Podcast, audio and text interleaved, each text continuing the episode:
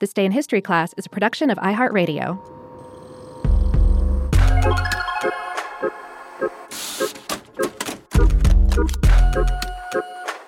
Hello, and welcome to This Day in History class, a show that gives a quick look at something that happened a long time ago today.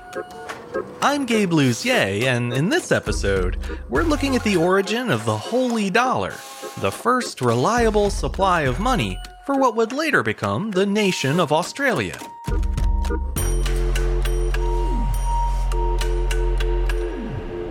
The day was February 25th, 1814.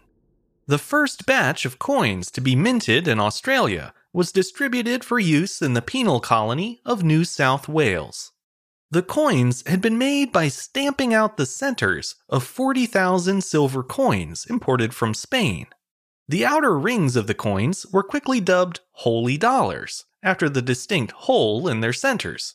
The middle pieces of the dollars, nicknamed dumps, were used as a secondary coin, valued at 15 pence. This means that since the original Spanish coins were valued at 5 shillings each, a holey dollar and its dump were worth more than the coin they were cut from. The makeshift money was an ingenious solution to a currency shortage that had plagued the colony for the better part of the last decade. The first European and African settlers to Australia arrived in 1788. They reached Botany Bay that January and soon established the penal colony of New South Wales, the first European settlement on the continent.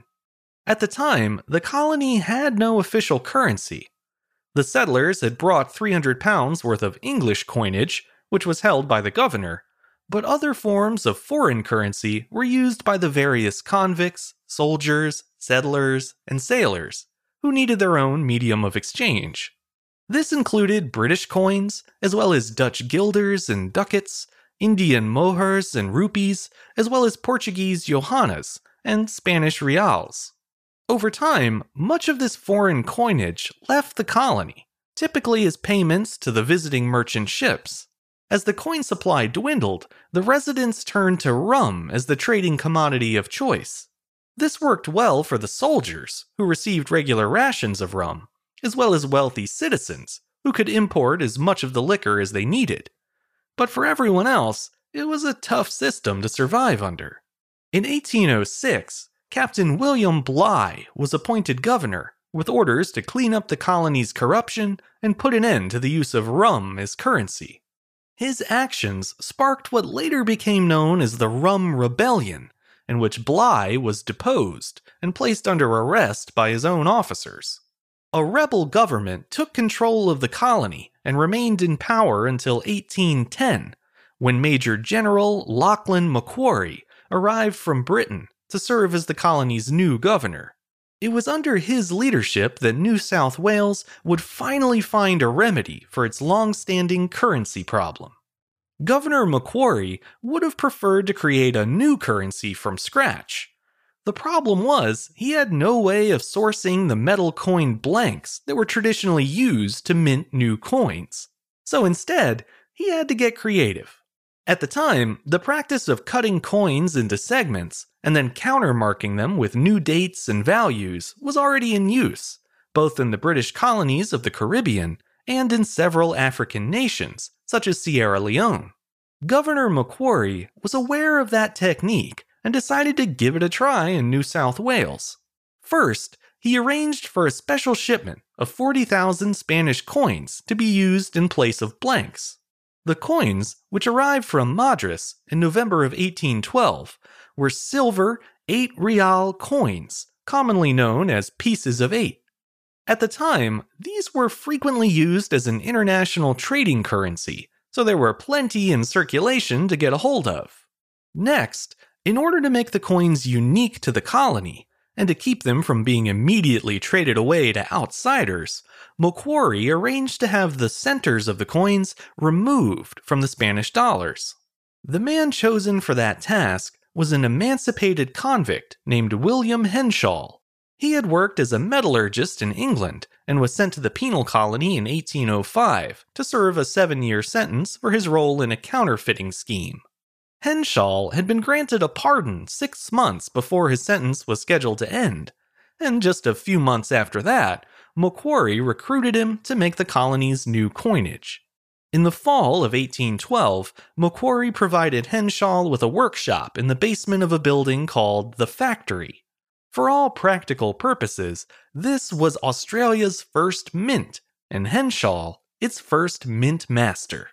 Under Macquarie's orders, Henshaw punched out the middle of each Spanish silver dollar and then stamped new information over top the existing inscriptions. Around the edge of the hole of each coin, Henshaw stamped the date, the new value, and the issuing authority, which was New South Wales.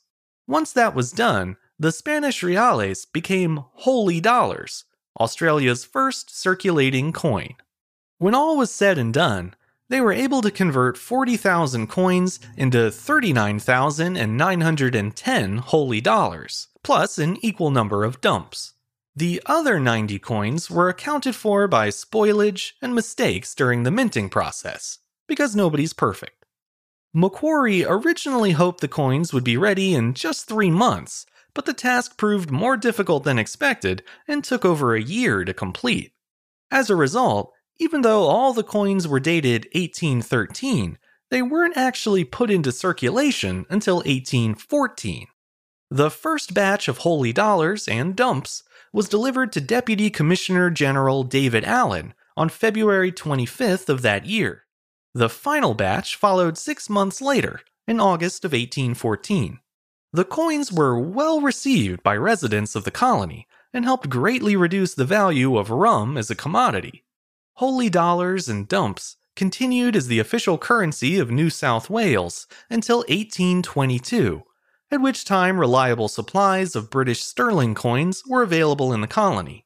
The pierced currency remained in common use until 1829, when the holey dollar and the dump were finally demonetized altogether. By that point, most of the coins in circulation had been exchanged for sterling, and shipped off to the Royal Mint in London. There, the holey dollars were melted down into silver bullion and sold to the Bank of England. Experts estimate that as few as 300 holey dollars and just over 1,000 dumps were spared from the fire. These surviving coins were typically held as keepsakes by wealthy colonists who could afford to hang on to devalued currency instead of trading it in for legal tender. Today, holey dollars sell at auction for anywhere from $10,000 to nearly half a million dollars. Dumps, while less desirable, can still fetch up to $25,000 depending on their condition. About 100 of the 300 holey dollars known to exist are held in museums, while the other 200 or so are in the hands of private collectors. One thing that keeps the currency popular among coin enthusiasts is that every holey dollar is slightly different. Part of the fun is seeing all the different details on the Spanish silver dollars, the coins that they were cut from. Since those were minted on different dates, in different locations, and under different Spanish kings, no two coins are the same. That's even more true when you consider the variations in the holes and counterstamps that Henshaw added to each coin. After all, it was a process he repeated nearly 40,000 times, so understandably, not every hole or marking is uniformly centered. And speaking of Henshaw, no one's quite sure what happened to him. We know he left the colony for England in 1817, but after that, he pretty much disappeared from the historical record. However, you can still find traces of the old forger if you know where to look. That's because Henshaw incorporated his initial, H, into the leaf design of the Holey Dollar's counterstamp. He also inscribed his initial between the words 15 and pence on the reverse side of the dumps. So gone, but not forgotten, Henshaw left his mark on every piece of currency he made. It's a legacy written in holes and dumps. Who could ask for anything more? I'm Gabe Luzier, and hopefully, you now know a little more about history today than you did yesterday. You can learn even more about history by following us on Twitter, Facebook, and Instagram at TDIHC Show. And if you have any comments or suggestions, you can send them my way at thisday at iHeartMedia.com. Thanks as always to Chandler Mays for producing the show, and a special thanks to Joey Pat, our guest editor for this episode. Last but not least, thanks to you for listening. I'll see you back here again tomorrow for another day in history class.